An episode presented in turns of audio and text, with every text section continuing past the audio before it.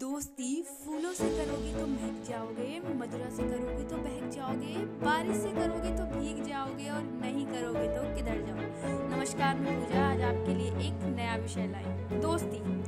बचपन से लेकर कॉलेज तक दोस्ती के मायने को सीखते हैं। हम दोस्त को सीखते हैं, दोस्त के बारे में सीखते हैं और अनुभवों को सीखते हैं। कई बार हमें लगता है कि हमारे कितने सारे दोस्त हैं और क्या तो हमारी फ्रेंड फॉलोइंग लेकिन एक समय के बाद मालूम चलता है ये दोस्ती नहीं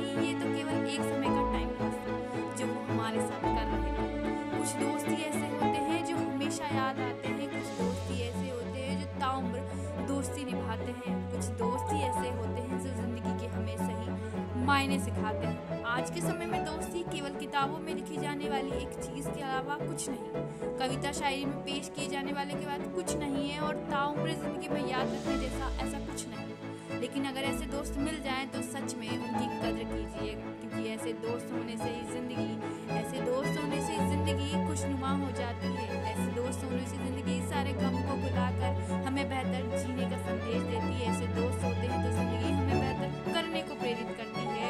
ऐसे दोस्त के कारण ही तो ज़िंदगी